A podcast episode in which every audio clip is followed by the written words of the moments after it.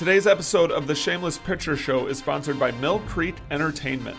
Mill Creek is the industry leader when it comes to value priced DVD and Blu ray features and compilations.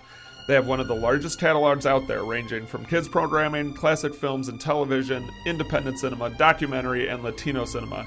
Hell, they even produce their own content in house. Mill Creek is a trusted partner with some of our favorite studios, including Sony Pictures, Walt Disney Entertainment, Warner Brothers, CBS Home Entertainment, and many more. And the best part about Mill Creek is how easy they are to find. Mill Creek has deals with thousands of big box stores, grocery stores, drug stores, and practically any other retailer you can imagine. Trust me when I say I've owned plenty throughout my time as a collector without even realizing it. They're a name I can trust.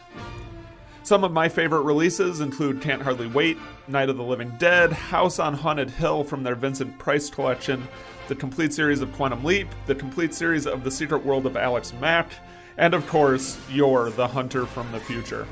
Head over to www.millcreekent.com. That's millcreekent.com and see what their collection has to offer. I guarantee you'll find something great.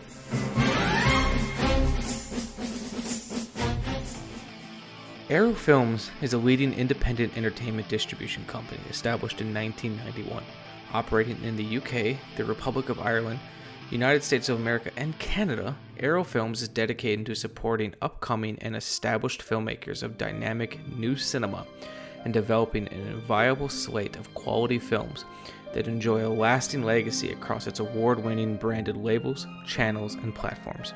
Arrow Films is also a leading restorer and theatrical distributor of classic and cult horror films, including landmark titles such as the 25th anniversary reissue of Cinema Paradiso, the 15th anniversary reissue of Donnie Darko, and the 30th anniversary reissue of Hellraiser.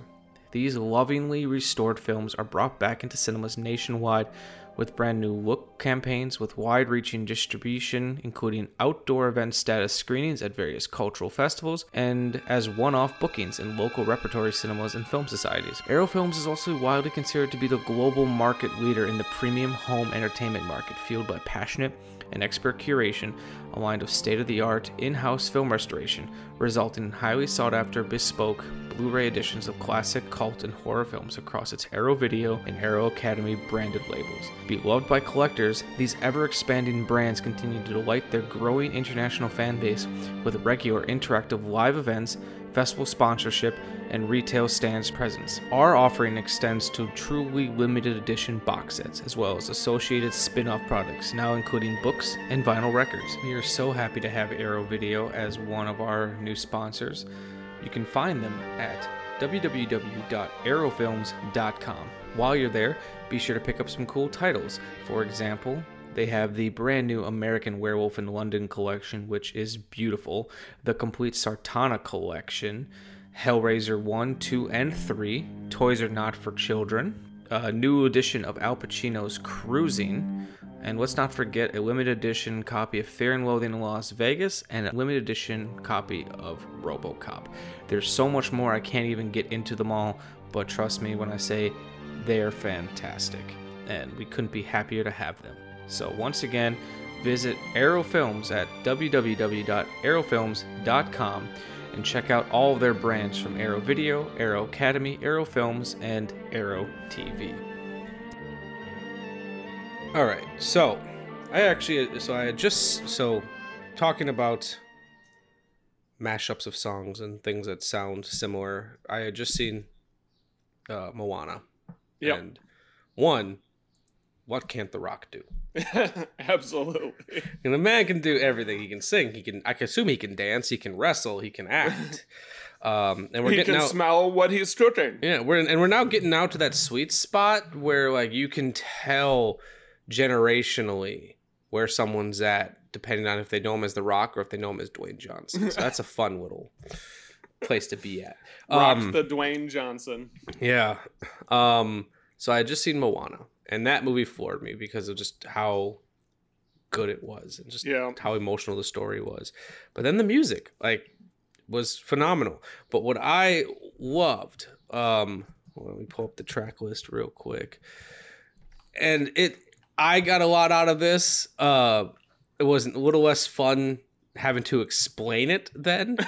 um, uh, hold on, I'm still pulling up the the the track listing. So, did Lin Lin Manuel Miranda he wrote all of the songs, correct?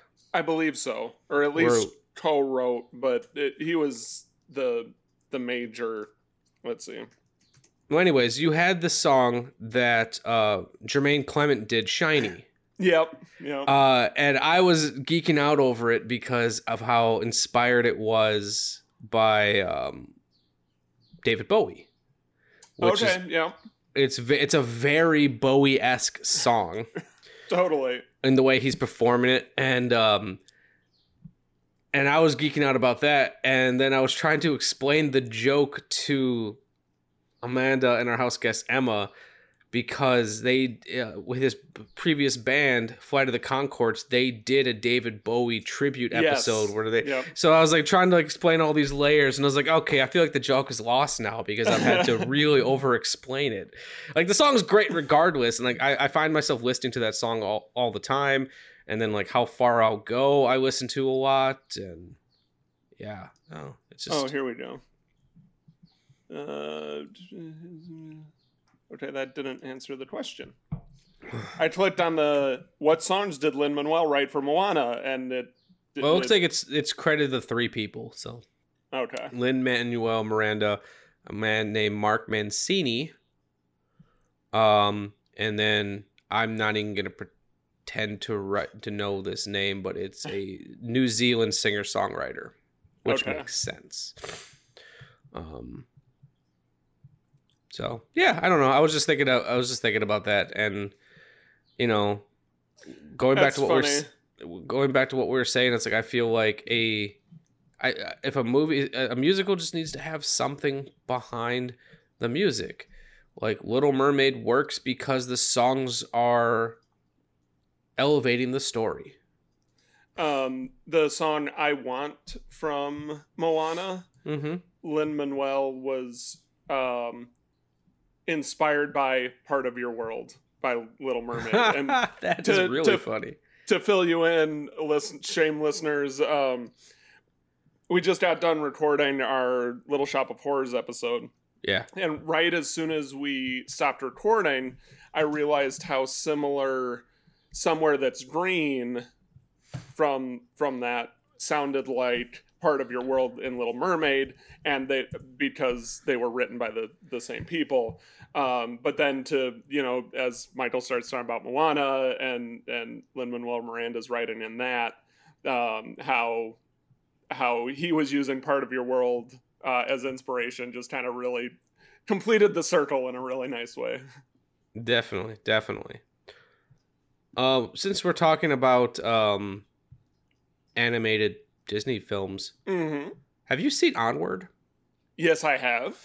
Every time I see, I've watched that movie two or three times now. I actually really love it, and considering when I first saw the first trailer, I thought it was going to be really dumb. Um, but it actually has become one of my favorites. I think of you every time I see that movie. Uh, why it, it couldn't have anything to do with the really heavy Dungeons and Dragons undertones. or I was going to say it because perhaps. you look just like Chris Pratt, but sure. Oh yes. Uh, Wow, I that is a sweet, sweet compliment. Oh, you're welcome. Um, and I look I, just like Julia Louis Dreyfus. Indeed. Um, That's actually more uh, complimentary to me, not derogatory towards her. Uh, we started watching the show Kim's Convenience. I've heard of that show. It's a it's a Canadian sitcom um, that, oh, I love uh, Canadian sitcoms like Corner Gas. Uh, it it's reminds me a lot of Schitt's Creek. I've not seen that, but I'm familiar okay. with it. Um. Anyway, one of the characters in season two gets they get a an apartment so we finally see this character's bedroom and he has d&d stickers on his wall i'm like oh there's a beholder and that's the from tomb of annihilation and that's the ampersand and then i saw like on his bookshelf in another shot a little box of like pre-painted miniatures that i buy i'm like oh i know what set that's from I so love that. I got to nerd out. Did you, speaking of which, did you enjoy the frost giant that I was painting that I sent you pictures of yesterday? Very much so. Very much so. Like uh my friend Kyle, who's been on the show a couple times now, um, he has been getting into mini painting because he just recently got into D and D, but before that he was playing. I think it's called Star Wars Rogue Squadron, which is like a Okay. a big tabletop board game that has little minis, and he also got into like a Western D and D knockoff. So he's been he's been doing a lot of mini painting, and Yep. and it's like, I don't know, I'm just impressed by any like anyone that could do that. it's pati- like uh, with my hand tremors. It's probably not the hobby that I should have gotten into. I was gonna ask you about that, but I could not think of a, a way to ask that without potentially There- sounding mean. No, no, I don't. I'm not offended by it. It is tr- tricky. Um, there are some techniques that I can use to help steady my steady the brush and things. I've actually found some like YouTube channels of other um, mini painters with either Parkinson's or or essential tremors or other tremor. I imagine it would be a pretty good training to try to like, like I don't I don't want to say work on it, but like learn to control it a little bit better. Yeah, it's or I can't there's no way for me to control it, but what I can do is come up with like bracing techniques so that it reduces the impact of the shaking on the final product. Um but yeah, that that one I was working on the other day I was particularly proud of. But anyways, if we got nothing else to talk about, we can just get on right to the topic. That something in the same vein as Moana and these other like family friendly movies um will that'll I think segue nicely into our What if, what what what if. I what if I were to tell you that this movie is like the perfect combination of both Highlander and Enter the Dragon? I'd believe you. Yeah, All no, right. absolutely. Well, That- let me take a sip. Let me take a sip of half and half Arnold Palmer Light. Do they make a non-light version? I don't think they do. No, and that pisses me off because I don't want a light version of it. It's lemonade and iced tea. Like it, sugar, sugar substitutes. I I avoid like the plague. I usually do too. This is kind of my only. But yeah, because Arnold Palmer's are like really good, and they're not typically don't have quite as much sugar. They can be, but Yeah. um, depending on the lemonade and iced tea you use. Warning!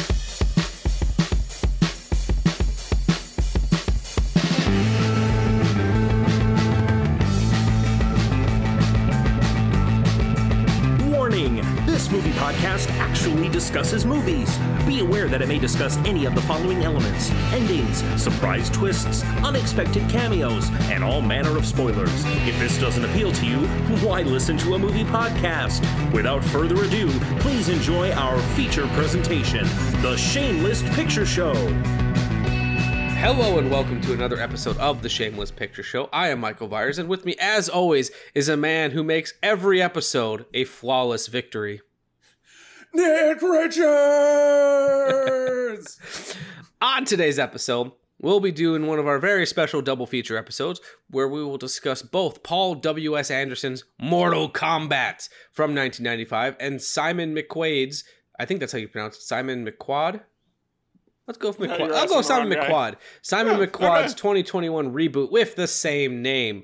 Both films have a very similar plot, so I'm going to do my best to describe them both simultaneously. The Mortal Kombat cinematic universe is based on the incredibly popular Mortal Kombat video game franchise from the early 90s developed by Midway Games. Um, and anyone in Wisconsin definitely knows that because one of our governors tried to get the game banned. Mortal Kombat, in the context of this universe, is a martial arts tournament that is held once every generation, and fighters from various realms are chosen to defend their worlds. Earthrealm and Outworld have been locked in a fight over the last nine generations, and if Outworld wins their 10th consecutive victory, Earth will be invaded by the Emperor of Outworld. In Paul W.S. Anderson's version of the film, the Thunder God Raiden has chosen three champions to fight for the honor of Earthrealm the Shaolin monk Liu Kang, the action movie star Johnny Cage, and the Special Forces officer Sonya Blade. Together, they must travel to a mysterious island, fight the evil sorcerer Shang Tsung, and best the Outworld champions. While the 95 Mortal Kombat was loved by fans of the game, had a sequel, a cartoon, and a live action TV show, they failed to capture the same success, and the movie franchise floundered for a while. Uh, I think a couple like fan films popped up and maybe a couple animated things, but realistically, though, Mortal Kombat Annihilation bombed so bad that they haven't touched it.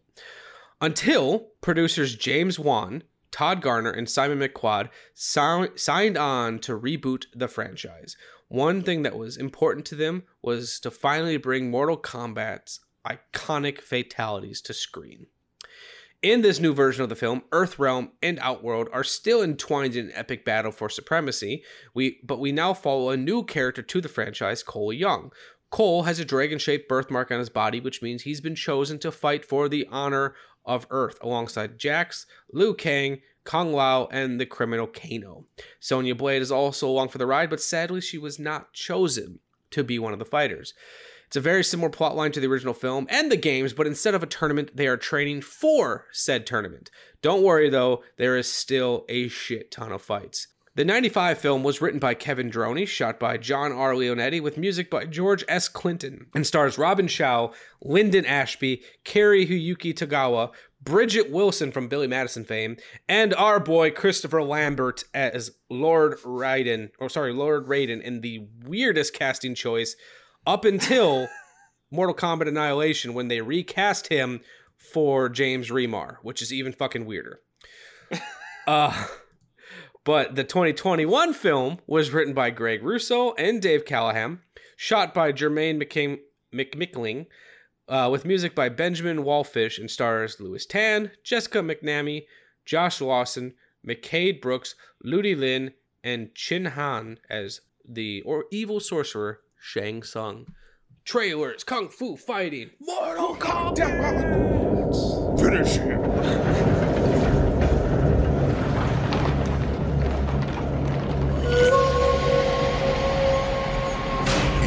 Of us, there burns the fury of a warrior. In every generation, a few are chosen to prove it. One of you three will decide the outcome of the tournament. Three strangers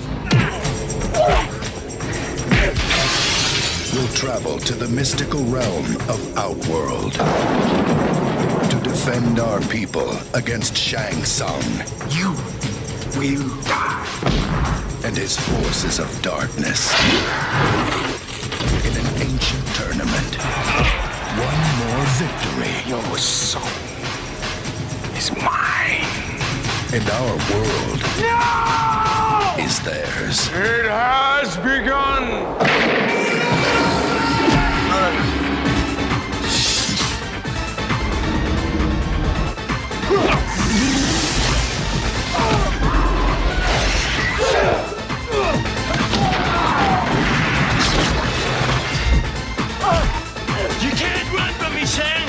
I don't need to run. Liu Kang, Raiden, Johnny Cage, Scorpion, Sub-Zero, Sonya.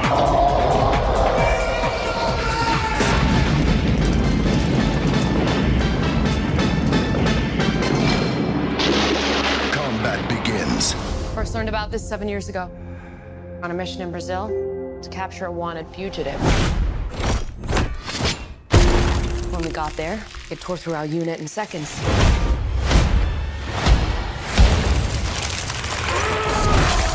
The target had superhuman abilities. It had the same marking you do, Cole. It's a birthmark. What do you mean? He was born with it. It's not a birthmark, Cole. It means you've been chosen.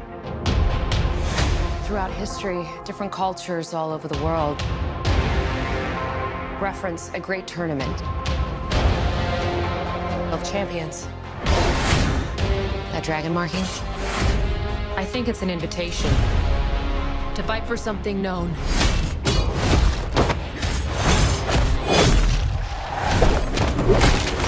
As Mortal Kombat. These are your champions. I'm Sonya. That's Kano. I'm Liu Kang. Name's Jax. Kung Lao. Lord Raiden. The fate of Earth is in our hands. No matter how many of my people you put in the ground, we will not fail. Kill them.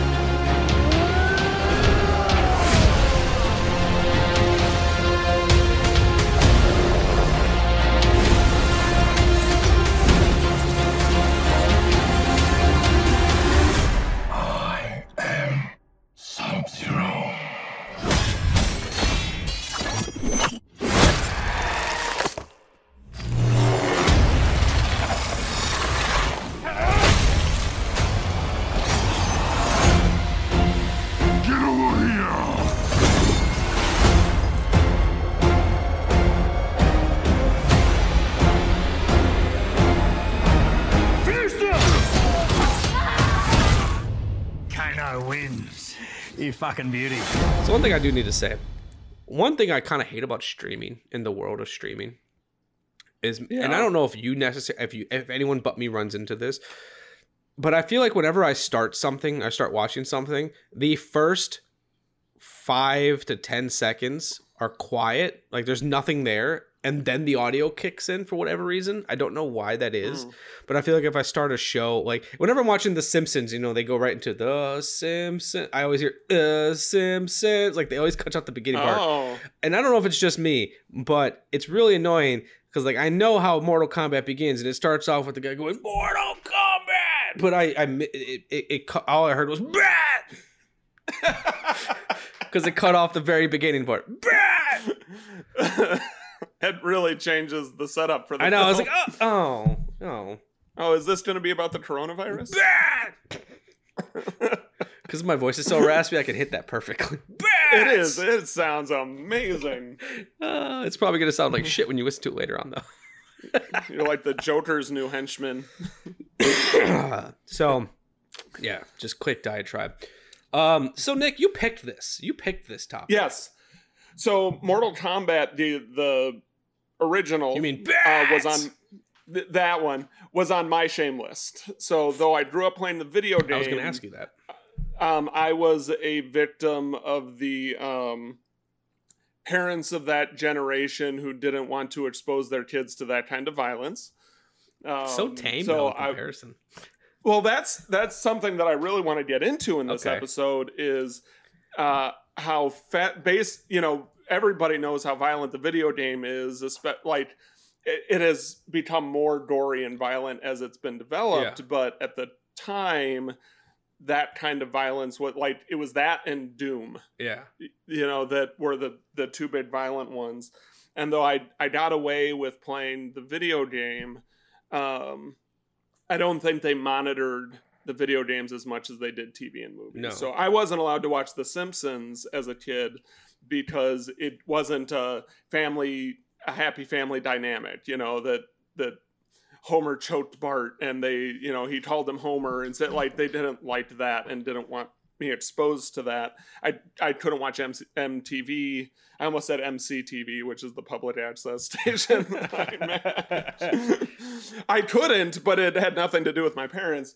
Um, uh, and so Mortal Kombat, the film, was another one that like my friends got to go see that I couldn't. Um, and um, so it was. Uh, uh, Raina was excited about the the remake of it. She liked the original. Yeah. Um, and particularly Sonya's character, I think she uh, had a crush on. But um, uh, so sh- so she was excited to see it, um, and I'm like, well, I'd like to kind of anchor myself, so let's watch the Yeah. the original first, and and And the original is on just, from there. is is such just flaws and all. It's just such a fun ride. yes, Yeah, and it's funny. So like I I grew, I grew up playing the video games a little bit. So by the time that me and my brother had a Sega, the Sega wasn't cool anymore. Okay. Uh, I- they were just starting to bring out the PlayStation 1. So like Okay. my dad, give you a frame of reference, my dad got our Sega from the thrift store he worked at. and he Oh, brought it home. It was super fucking cool. It had two controllers, but the second controller didn't have an A button. and of course, my, we had Streets of Rage, Earthworm Jim, and then Mortal Kombat 1 and 2.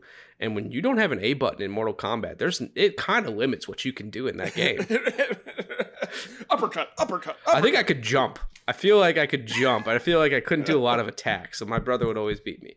But like I remember like it was the first game that like I'd ever seen like fatalities or anything with where like there's certain like combinations you hit and you can do certain things. Yeah. And I remember thinking like it kind of blew my mind like how lifelike the characters looked at the time because of the video game style. Um right, yeah. And then like we got that device right around the time that I would say I had first seen that Mortal Kombat, you know, uh, a little bit later after it came out. And finally, this game took on a new level, new appreciation for me because I now had context to what was happening in the game. Because my you had a, a story. Yeah, because my biggest problem with fighting games is I get bored fast. There's not much going on. Like, and I don't like button mashing and shit like that. So like it added this level of like, oh, there's a story behind this. This is cool. and and all that you have in the video game to like exemplify that is in between fights when it goes up that mountain your pitcher just slides up the mountain to another fighter like all of a sudden that is really the storyline is Yeah. you ascending and through like I believe all the characters had because like video games back when we were kids were cool because like they'd always come with a booklet and the booklet would Yep. give you like the backstory, the lore, what's going on. Like you know, growing up, if I was playing Super Mario World, I didn't you know why is Mario here? What's going on? But if you looked at the booklet, it would explain what what's going on, who these who's Bowser's kids are, and everything. It would make sense. So like I feel like all these characters had backstories that came in the little booklet, but you didn't get that from playing the game. Uh, yeah. Um, and for for some reason, I always liked the movie. I, I liked both movies. Um, I, I just I thought the world of Mortal Kombat was really cool. It's going to go into a topic I eventually want to cover of lore versus story, um, because Okay. the, these movies had phenomenal lore. Uh, so yeah, when I heard about the new one coming out, I was like, oh, that's cool. And I, for some reason, it just didn't click until I, I finally saw a trailer for it. I'm like, oh, this looks the way that Mortal Kombat, the video games, and the movie looked in my head as, as a kid. yeah Yeah. i i that that's a good way to describe it So it's like I then I got excited. Then when you're like you're like let's do Mortal Kombat, and, and it almost felt like like a dirty thing. I was like, can we can we talk about Mortal Kombat? I don't know why. Like we we've talked about Yor the hunter from the future, but for some reason I was like, we can do Mortal Kombat. Like especially because like I had seen it, so I just assumed everyone had seen it. Like so it's right like right so I guess and it wasn't it, it's not like when i was putting together my shame list that like mortal kombat was what like why would that have popped into my head yeah. um so it was really the experience of Raina wanting to see the the new one Yeah. that like oh yeah we could uh, we could totally Because even thinking of like when we were pitching ideas back and forth, like you pitched "Yor the Hunter from the Future" to me because it was a movie that meant a lot to you as a kid. You know, like Mortal Kombat, like was a big part. I feel like there's a year or two span where in my childhood where I can think like, yeah, Mortal Kombat was the shit. We'd all want to be Mortal Kombat characters. But then as I got older, I didn't think anything of it. There was like I think there was one point I was walking it through Target and I found like a Mortal Kombat collection that was one in Mortal Kombat and Mortal Kombat Annihilation for five bucks on Blu-ray. And I'm like, eh, and I walked away. So it's like it's not even it's that big of a film for me. But as I rewatched it and then watched the new one, all that came hitting back. I'm like, oh, I like this world more than I like the video games. Right. Um, I was re- surprisingly impressed by the trailer for the new one. It was. It's not often that um, that a trailer wins me over enough that like a movie that I wouldn't have ordinarily had any interest in suddenly I do. And that was one where the the trailer for the new one I watched and I'm like, oh, that could actually be that. I really like the setup. What about the trailer hooked you? Um, the way that they talked about the tournament and being drawn into the turn. And now again, I hadn't seen any of the the older films. I actually am just now realizing that there was the Mortal Kombat Annihilation. I missed that one. wasn't on my radar at all. Well, now you got to watch it. Um, all right. Um, So and and I think having not seen any of those, the idea of a Mortal Kombat film, first off, video game adaptations are very tricky to get right. Most of them are disappointing or or subpar or you know we we all of our listeners know your love for the Super Mario Brothers Yes, movie. Um, yes. but but I think but from from hearing you talk about it, I think part of the charm it, it's not like their your love for it is how well they adapted the video game. If anything, it's that they took it and ran with it in a totally different direction, and that's part of your appreciation for Yeah, it. Is yes. that fair to yeah, say? Yeah, they they took a kernel of an idea from a very basic side-scrolling video game, and they made a piece of art. Yeah, they that they did. Um, this the the trailer, the way that they pitched it, and it, it felt to me like, oh, this might actually be a successful video game adaptation. Like Yeah. that they actually took the spirit of the game and turned it into a watchable, successful film. Yeah. And I believe, having seen the film now, being on the other end, I stand by that, Yeah. and I think that they did. Actually, I think um, so. Friend of the show, Mark Krofchek, who was you know just recently on the show, uh, movie man Mark. Um, he said on one of my statuses about Mortal Kombat that he still thinks that the original 95 Mortal Kombat film is one of the most true adaptations to a movie that has been put to screen. And I was thinking about that because I think I enjoyed the new one more, though I weirdly enough I think the original might be a little bit more rewatchable. But anyways, um he and I was thinking about that. And I was like, "You know what? I don't think he's wrong. I think that 95 movie is almost a perfect adaptation of that video game at that time mortal kombat 1 and 2 because you watch that movie you play those games they feel perfectly in line with each other. Yep. where i think the 2021 film what it does so well is it's a perfect adaptation of maybe the newer games. I don't know i don't play them but like the way i wanted mortal kombat to look as i said before. So like i feel like they are both great adapt- uh, video game adaptations for very different reasons. Yes, and I, I think part of why that again, if you erase any knowledge of any Mortal Kombat TV or or film, and somebody said to you, "Let's let's remake Mortal Kombat," like that sounds like an intimidating challenge, Yeah. right? Because there is so little narrative content in that particular video game yeah there there are video games with a, a lot, most video games have much more story than Mortal Kombat does. But uh, going back to a conversation that we had on our previous recording before, um, that will be totally out of context for our listeners right now.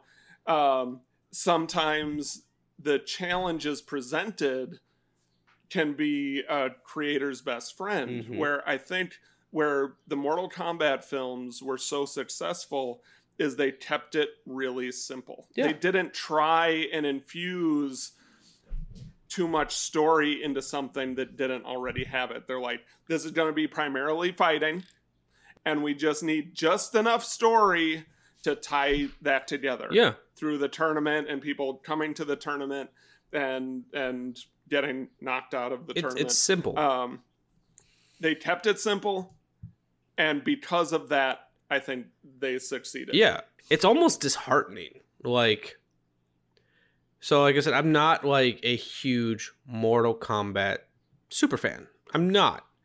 Um, Uh, nor am I. But like, I enjoyed this film enough that like I think when it comes out, I'll probably end up buying it because it reminded me once again, like I said, of, of like uh, Enter the Dragon or of Game of Death, those Bruce Lee films where it's just tournament Yeah. based. Um, it also reminded me a lot of Highlander. Like it just had that, not even be because of Christopher one. Lambert. That's that was just an added bonus, but just like this, you know, your destiny type of thing. And yeah. I also love movies where it has like um mixed styles because like you watch Mortal Kombat, you could be at one point, you know, in Shaolin, China, And then like next you got Sonya Blade of a fucking machine gun raiding a, a rave. It's like you have all these different worlds coming together, which I I've always appreciated. But like what I find really disheartening is so I love the original Mortal Kombat film, but objectively, it is not always a very good film. Acting is can can be questionable. The the Yes, the the, yep. uh, um, the CGI effects are terrible. A, vi- a victim of their Yep, time to um, some degree. um, it didn't age well. Prince Goro, like that live action stuff was pretty fucking cool. Most of the fights are pretty co- well choreographed, but it's not shot particularly well. It feels very much like it's on a stage, so on and so forth. But I still love the film. What I find really disheartening is like I'm on Letterboxd right now, and and not even and even before I went on Letterboxd, just like how many people I've seen online who are just like shitting on these films, like they're shitting on this movie, and they like, oh, I love the original film, but this doesn't have any of the spirit.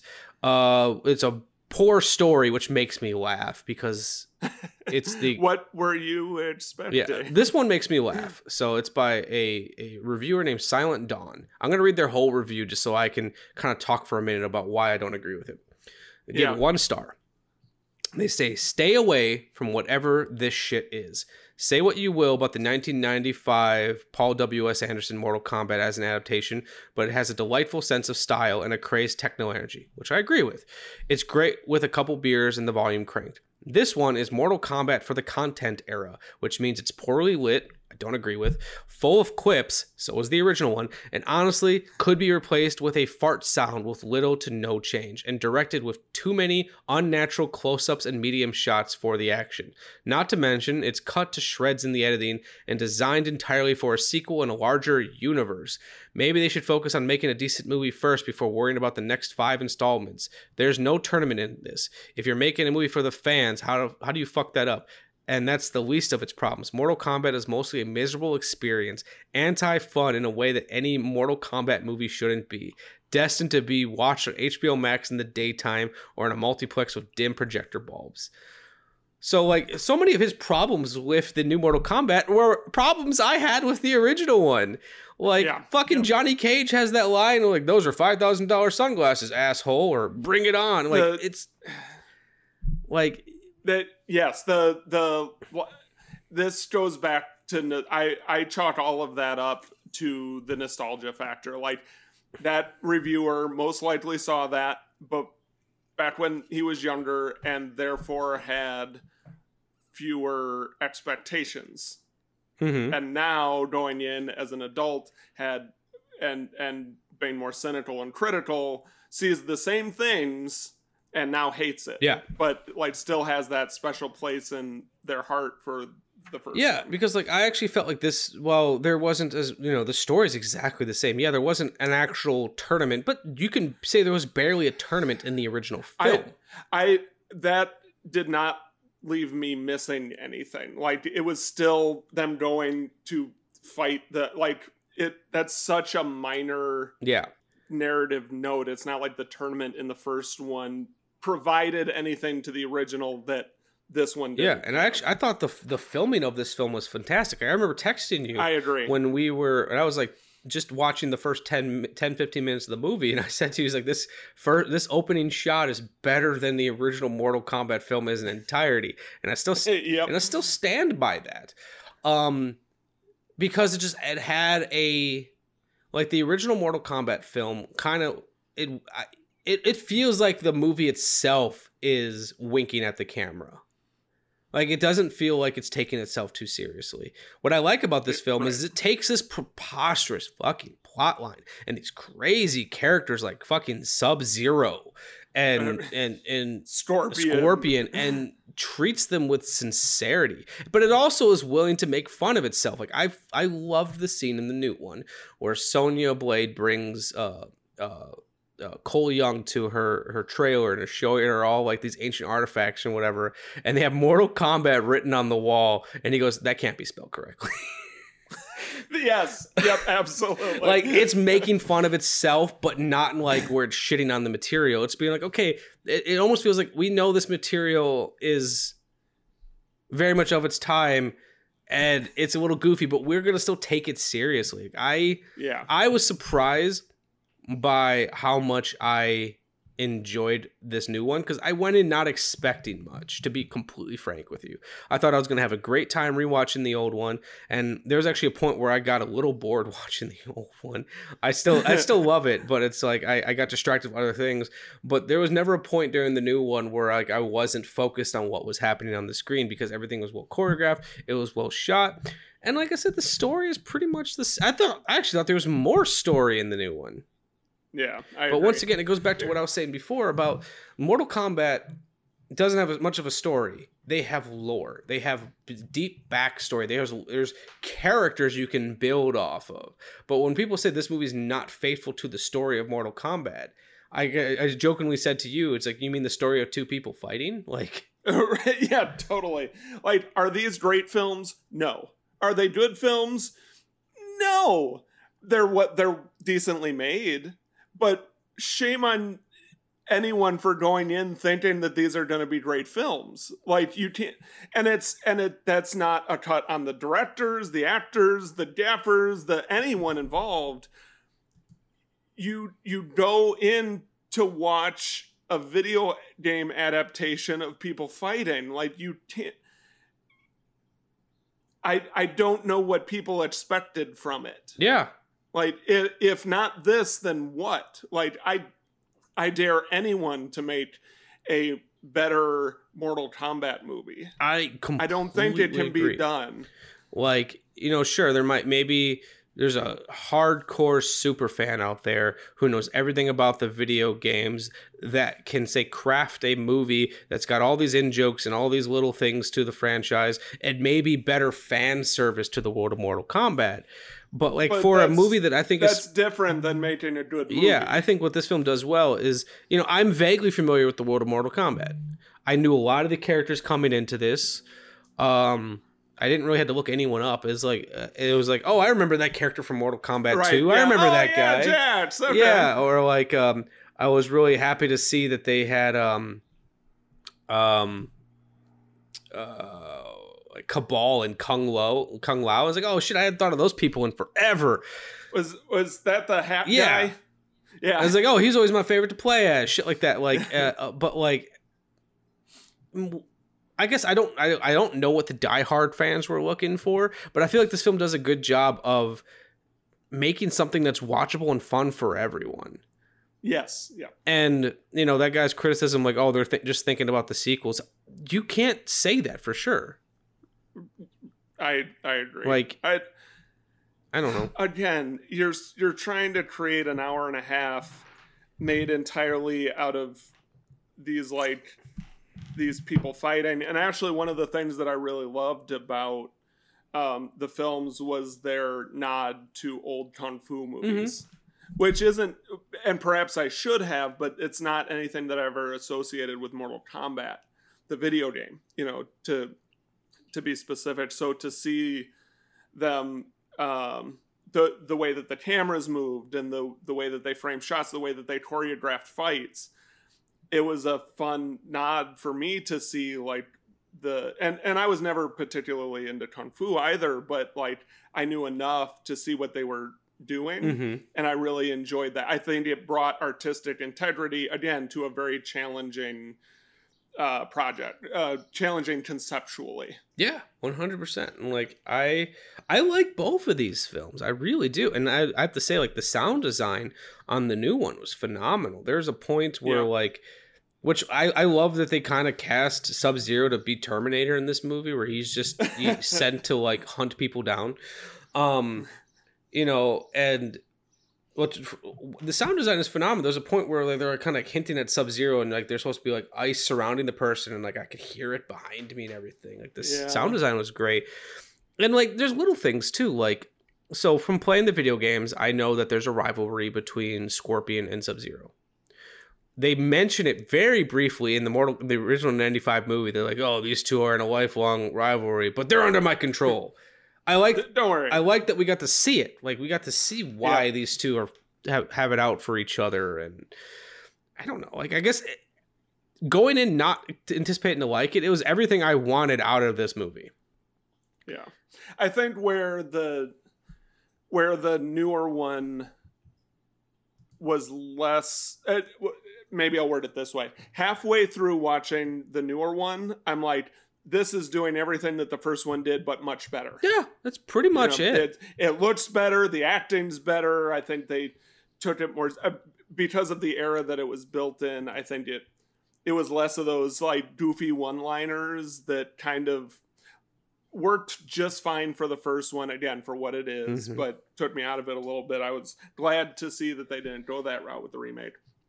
But uh like the final act of this one kind of felt uh, like it, it felt like nothing really happened in the last act of the remake where where something did in the first one. And again i'm i'm being critical of something that i have said myself like keep your expectations low. But if i were to say that the any spot where the remake wasn't didn't quite deliver it was in that Yeah. just the story of how they resolved the Yeah, exactly. And don't get me wrong. It's it's uh, I'm not, it's not to say I didn't have problems with the new Mortal Kombat. Like one,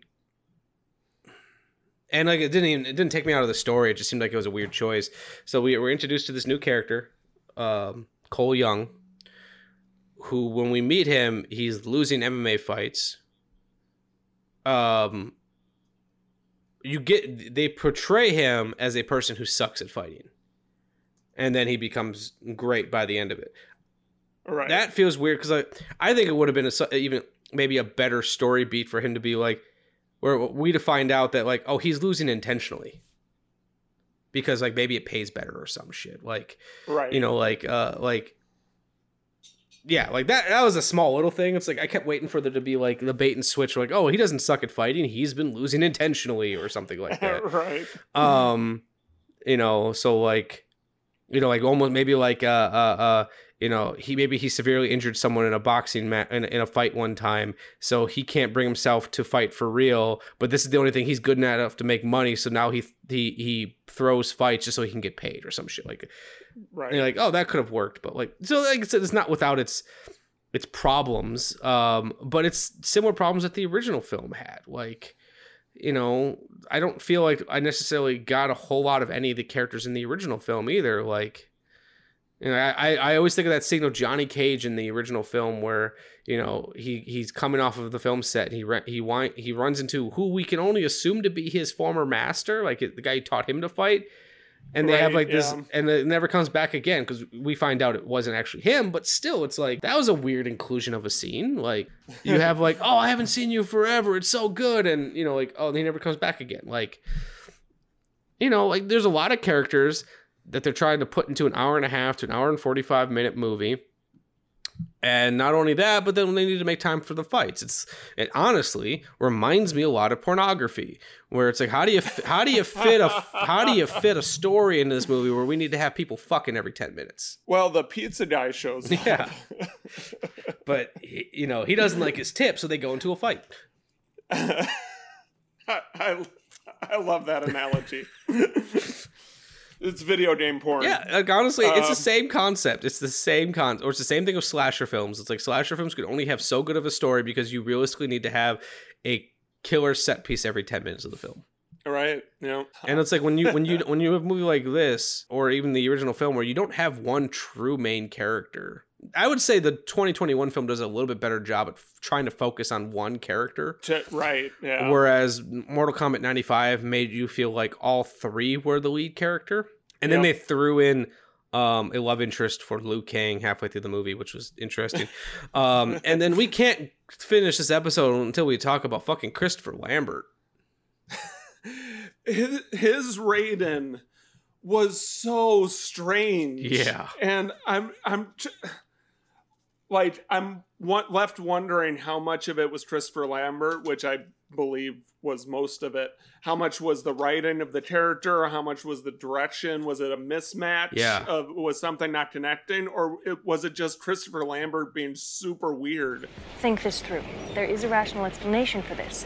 He's Raiden, god of lightning and protector of the realm of Earth. Oh, great. Oh, there's your rational explanation. Listen. What you're about to face is vastly more important than your ego, your enemy, or your quest for revenge. You have embarked on a sacred mission. You have been chosen to defend the realm of Earth in a tournament called Mortal Kombat. Defended from who? Your world is but one of many realms. One of them is a forsaken land called Outworld, ruled by an immortal who has crowned himself emperor. Now he seeks a new world to conquer and enslave. Oh, wait a second.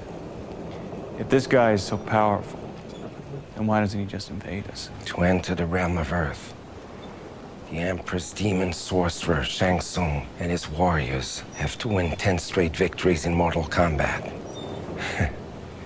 they have won nine. This will be the 10th tournament. A handful of people on a leaky boat are gonna save the world. Exactly. Also, like casting like a white dude Mm-hmm. as like Lord Raiden was a big mis- like I like it doesn't surprise me at all. No, but no, it not at was all. A huge mistake.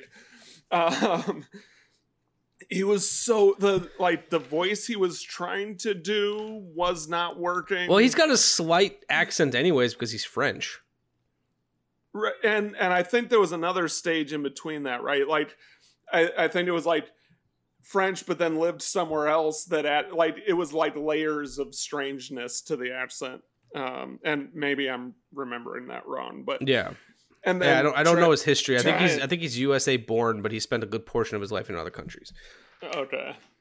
And he's trying to do this voice that just like it was just bizarre. Yeah, like, and then like I said, it's like in the sequel they recast him for James Remar, which is also a weird choice. And this is the Annihilation Yeah. one. Okay, that I did. That's the one I think it would have been very tongue in cheek choice to, if they're gonna recast him with another white guy, they should have recast him with Clancy Brown. Clancy Brown. The Kur- he played the Kurgan. Oh yeah. I think that would have been great.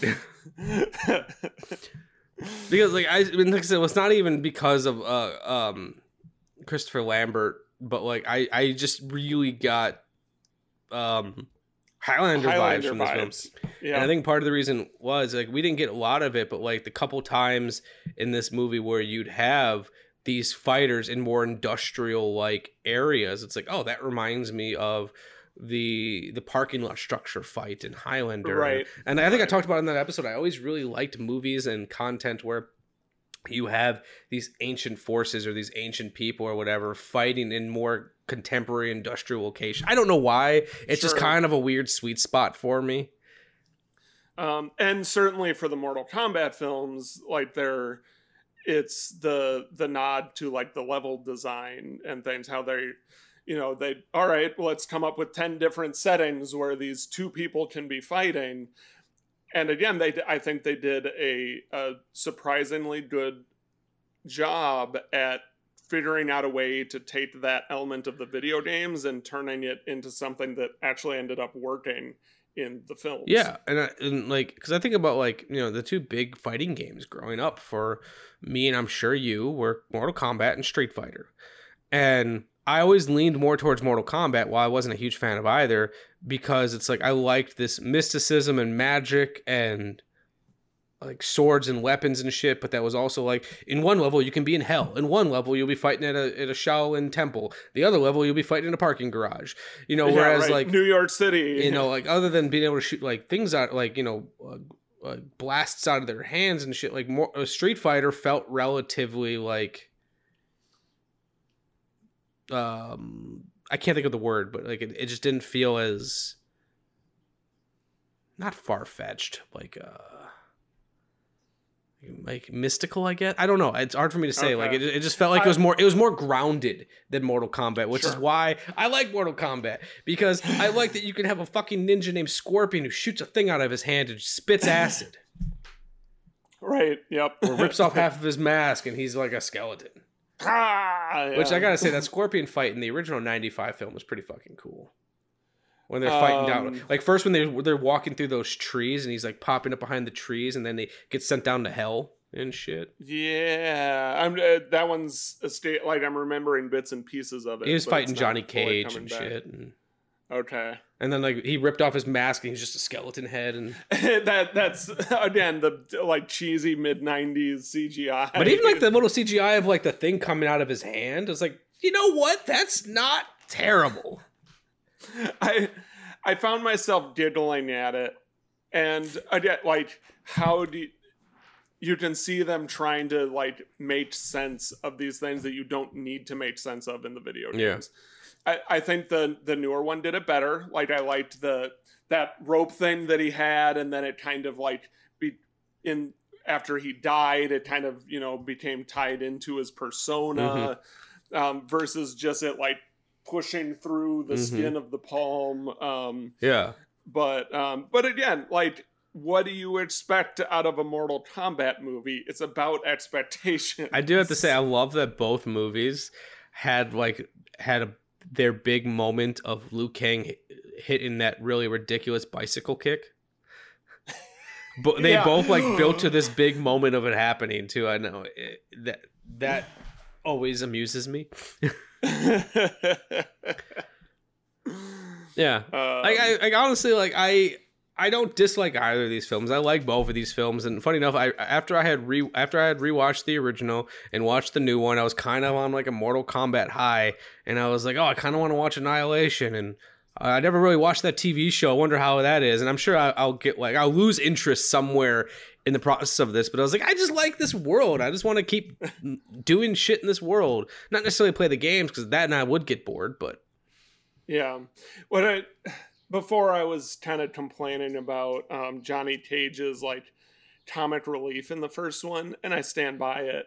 Um, but another way that the um, that the remake I felt was more effective was Jax being the comedic the comedic relief uh, in the new one. I think as like a like a grizzled kind of asshole character. I think he he served that narrative purpose much better. That actor, that performance, that the the writing. Um, I think he was much better. I agree. And I'm thinking of the right name, right? The one with the laser eye. Oh no, that's Kano. Kano. Sorry, Kano. Jax is the the robot arm. Yeah, and then Okay, Kano in the in the new one. Yes, I agree. He he was a lot of fun. Um, and then the last thing, I've been kind of touching on it, but I, I wanted to bring it up again, just to give my kind of thoughts on it. As I, I said before, I said to you when we were originally messaging, and um, when, especially when people are complaining that about the story in this film, and I went on to say that I think a lot of people conf- confuse three things. They confuse lore, story, and plot, Mhm. all for all being the same thing. Yeah. And like in the same way that they'll confuse like protagonist, main character, and hero. Yes. Yes. And like I guess and if someone's out there who's a big fan of these fucking video games, please correct me if I'm wrong. But I'm sure they will. I'm sure they will.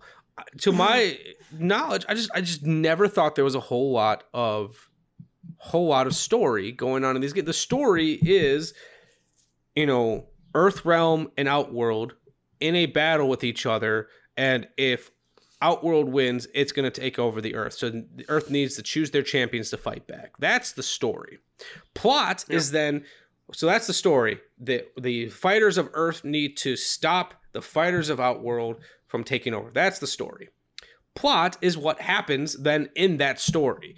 You know, Liu Kang meets Lord Raiden, and Lord Raiden tells him he needs to go to this boat. Liu Kang goes to the boat, meets these people. These people then go to the island. That's plot. the- That's so the the video games have zero has a story, Yes. but the video games have zero plot. and then lore is the backstory. It's it's all the stuff that are built into the, it's world building. And that's where I think Mortal Kombat does very well. Is it has a big world. Um so I guess I'm just legitimately curious like I would love to hear from a fan of Mortal Kombat who loves the original film, who hates the new one or maybe just, you know, wasn't a fan of it and find out what they thought the original film did better than the new one and why. I would, I'm, and I'm not trying to start a fight. I legitimately want to know because for my money, I thought the 2021 film did a better job than the original one. I still think the the 95 version is a lot of fun, and like I said, it might even be a little bit more rewatchable just because of how fun it is. Yeah. Um, but like that, that's what I want to know. It's like if, if you have a problem with the story and story how I defined it, what is wrong with the story? Because they have the same story. Yes, there wasn't an actual tournament, but they still got to the same point. Right. And to say the movie sucks because it didn't have a tournament is not really a and it was it, it was tied into the story too. You know, Shang Tsung's like, "Fuck the." He essentially said, "Fuck the tournament. Let's kill them beforehand, so that way we don't have opposition." Yep. And then, oh, they're stronger than we thought. Well, we'll have to regroup and come back for the tournament. Like, yes, they are building towards a sequel, but every movie is. Um, Right. You know, And you you can validly say that you're disappointed that they didn't include a tournament. But that's different than the movie sucks because it didn't. yeah, because like the original film had a apparently had a tournament, and it was barely a tournament.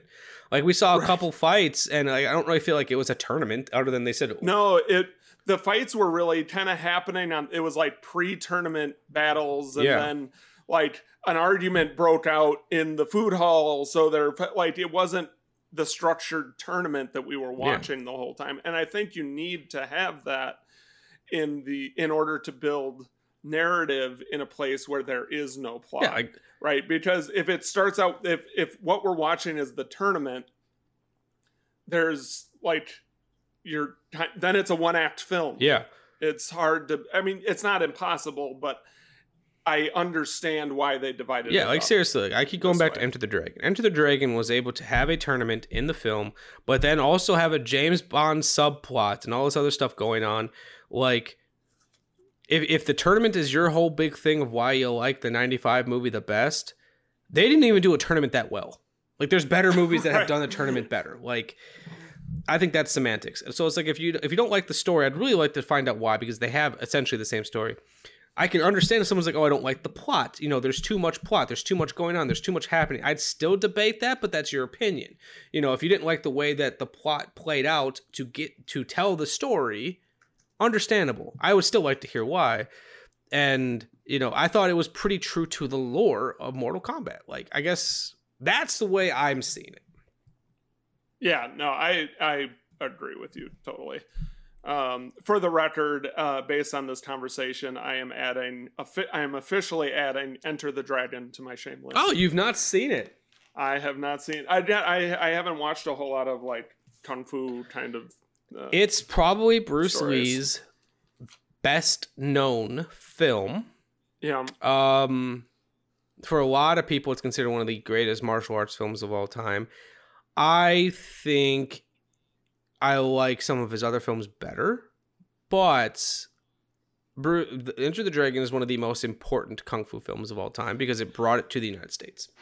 Yeah, okay. I I am not sure if I have ever seen a Bruce Lee film. Well, I guess let's do it this way. We'll see Enter the Dragon because I think Enter the Dragon is most people's entry point to Bruce it, Lee. it, it's a good gateway. Um, yeah. if you if you're like that was fine, I don't know if I necessarily need to see more. Fine. If you're like I like that enough that I'd see another one, let me know, and then we can kind of build from there. right, yeah. So there's there's one more thing I'd like to dive into here, Yeah. and again we kind of hinted at it in our pre-show texting. Um, something that I found really interesting. Watch, I watched the the original first was how was the lack of violence. Yeah.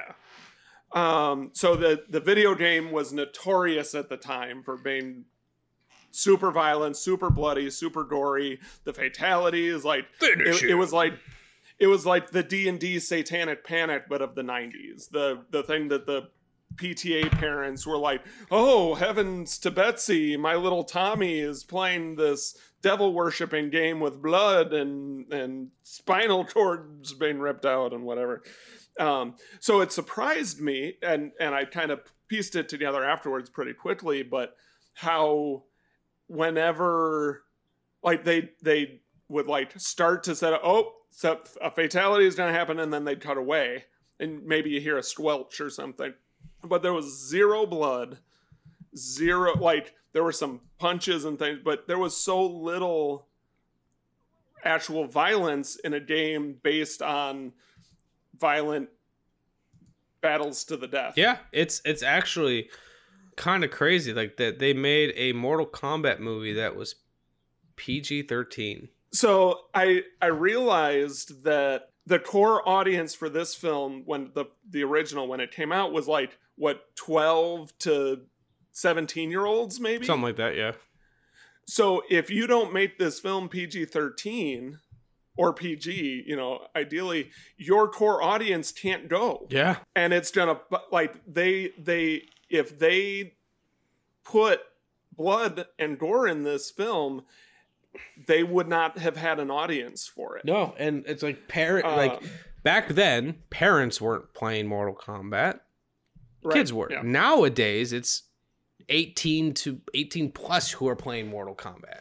Right. They it in the same way that like bands their style or uh, maybe a better analogy is a radio station. Mhm. So a radio station that I listened to in the 90s that was playing new music is now playing oldies. yeah. because, because like it doesn't make sense to try and regain an audience every decade. Mm-hmm. It makes more sense to keep catering to the people that are already listening. So I I that's another reason why I think it, it's a great time to redo Mortal Kombat because now their audience, the people that were playing it when they were 13 and are now in their 30s and 40, you know, that they're old enough. Now they get the Mortal Kombat gore Yep. that they couldn't include uh, back in the 90s. And it shows like the the new one was very gory and bloody and not not too much. It wasn't like the uh, this is the second time we're going to reference Saw in in as many episodes. But like, you know, the the it wasn't Hostel. Yeah. it didn't need to be.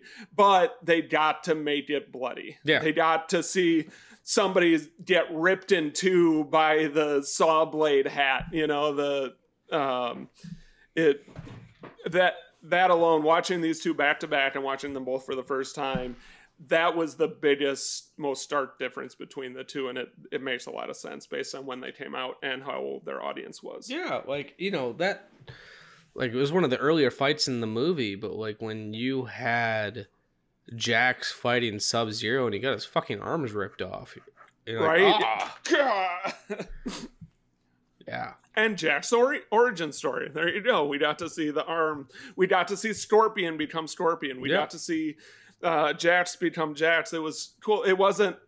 There wasn't too much origin story, but we got to see several people become who we knew them as. Yeah, I completely. Which there's plot, Mm-hmm. but turning lore into plot. Yeah. Yeah, because like said, all those little things, that's just plot points. You know, the story is, you know, if we're going to really whittle it down, saving the world. So, as, as is usually the case. Um, how are we doing on time? Um, We- I have us at an hour and two minutes. Okay, that's I think for Mortal Kombat. Honestly, more than I thought we were going to get out of Mortal Kombat. right. Like, honestly, there was a small part of me that was like, oh, let's do Mortal Kombat first just so we can get that one out the way. And, But, you know, both of these turned out to be pretty good. Yeah, no, I think uh, what we I felt better about it when we started. Ta- oh, I want to talk about this, and I Mhm. want to talk about this. Like it, I something that I it, there's exceptions. Not every episode is a is a banger, but um, I think something you said was that I think we're at our best when we're using the films that we're discussing to actually talk about um, denser, more conceptual things. Yeah.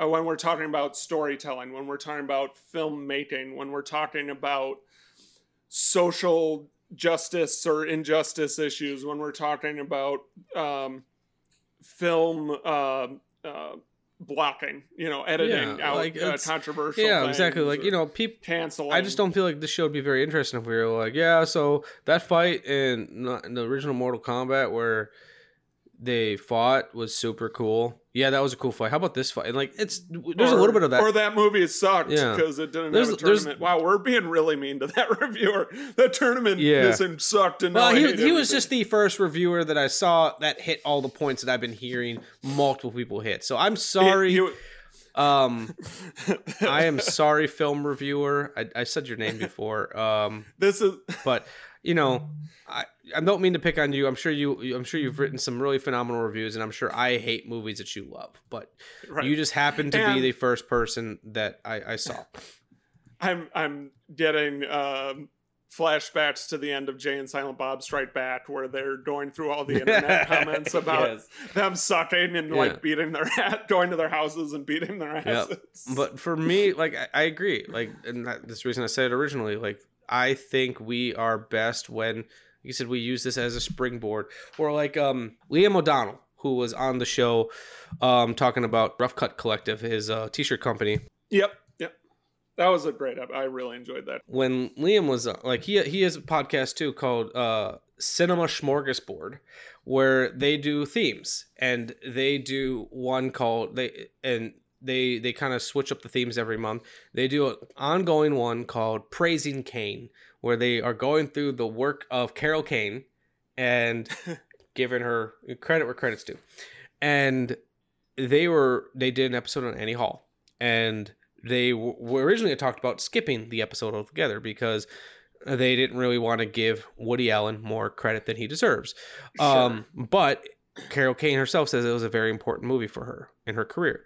So instead of sitting down and being like, "Oh, here's Annie Hall," and you know talking about it, they instead used it as a platform to talk about if you're able p- being able to separate the art from the artist and if you can do that and if you can't wh- why you can do it with some artists and not others and kind of and they, and they use that as they, they barely talked about um Annie Hall as a whole. They talked about her in the movie but you know Right. but I still thought it was a it was a great conversation about Annie Hall. I think those conversations are extremely important. Mhm. And if you cancel the film, if you refuse, I, I understand the importance of platform and giving things attention uh, and and the power that that has. What what any given platform chooses to highlight, um, that that has power. Mhm. So for for me and like for the example of Annie Hall, equally as important is why you're highlighting, why you're using your platform to discuss it. yeah So you you can use your platform to talk about Annie Hall in a um, in a way that disregards or ignores the controversy of the filmmaker. Yeah. Or you can use it as a platform to discuss why it's problematic. hmm Um, and if you you're having those conversations, then the platform is being responsible. I think Yeah. it, it, it's about you know what what you're choosing to discuss. I think uh, uh, did we? I think we did a Roman Polanski film at one point that uh, we we had a similar kind of discussion about. Though now I can't think. I of know the film. I, I know me I I ha- we I discussed a Roman Polanski film on Frightmares on that podcast Okay. Um, no, I, uh, I feel like yeah, we I feel like we've talked about some controversial figure on the show. Um, I'm actually looking at our list of films right now. For some reason, I can I know what you're talking about. I cannot remember what the movie was or what we had talked Right. about, but it was there somewhere. You know, you can't do five seasons of a TV show and or not TV show of a podcast and not eventually get to someone who's Uh, I think we were talking about Rosemary's Baby at some point. We very well could have been, If, yeah. e- even if it wasn't like the topic of the episode, I think That sounds where right. That came into play. that sounds right. Um, but oh, yeah, so you know who we were talking about? We were probably talking about John Landis when we did Coming to America. Oh, that was the recent one. Yep. Yeah. Um. Yeah. No, I think. Uh, I think that that about again. There's not like a bunch of storyline to dive into. It's more about a discussion about video game remakes and and um, as always, expectations that we bring into your viewing. Um, but overall, enjoyable films Yeah. as long as you keep the bar appropriately low um and um they're enjoyable i i don't know that i'll ever watch them again but if i do i'm gonna enjoy the ride Yeah. one hundred percent. Well, There you go. Anyth- anything else that you wanted to to throw in there in, in the mix about anything else? Not that I can think. Oh, actually, this is a cool one. Um, I am uh, actually a gonna be a judge for the Milwaukee Short Film Festival. That's right. When is that? Will this episode come out after? I think so, but I'm gonna find out because I don't because I I haven't been sent any of the films yet. It is September 10th through no oh, this will. yeah through November 21st. Wow, that's a long festival, guys. Oh, I want, it's probably going to be online, so that makes sense. Okay. So yes, So you're gonna be the judge. I'm going to be one of the judges. A, yes, a judge. yeah, I'm going to be one of the judges. Mm. Um, That's awesome. Yeah, I've not gotten to judge before. I've done panels and I've done other stuff, but I've never gotten to actually be a judge. So that's going to be exciting. I'm going to be watching a lot of short films. Cool. So Um, and do you have? Uh, is this a festival that you've done work with before? Have you partnered? with yes, my f- um, from the Darkness Theater. Show, I think actually all of my films have shown there. Um, I've done panels for them before. We we did a uh, I did a panel for them um, about low budget filmmaking, which was actually an episode for us. I think in season two. Oh yeah, that's right. That's right. Um, so yeah, I've done work with them before. Okay, and so uh, assuming this comes out before the festival, which I'm pretty confident that it will. Yes. Um, take a look at that and uh, keep an eye out for tickets and and how you can be a part of it. Exactly. So that's all I've got. All right. Well, then I guess if you don't like what we had to say about Mortal Kombat, I've got two words for you. Watch movies. the Shameless Picture Show is recorded in Milwaukee, Wisconsin and Easton, Maryland, and is hosted and produced by Nick Richards and Michael Viers. Today's episode was edited by Michael Viers. Our opening theme music was written especially for us by The Directionals, with narration by Zach McLean. The end credit music you're enjoying at the moment was generously provided by my friends in the band 10 Speed. The Shameless graphic design is masterfully done by Amanda Vyers. An extra special thank you to all of our Patreon supporters and to our generous sponsors. We are on Spotify, Stitcher Radio, iTunes, Google Play, and Libsyn. You can find links for all these amazing people in the description below.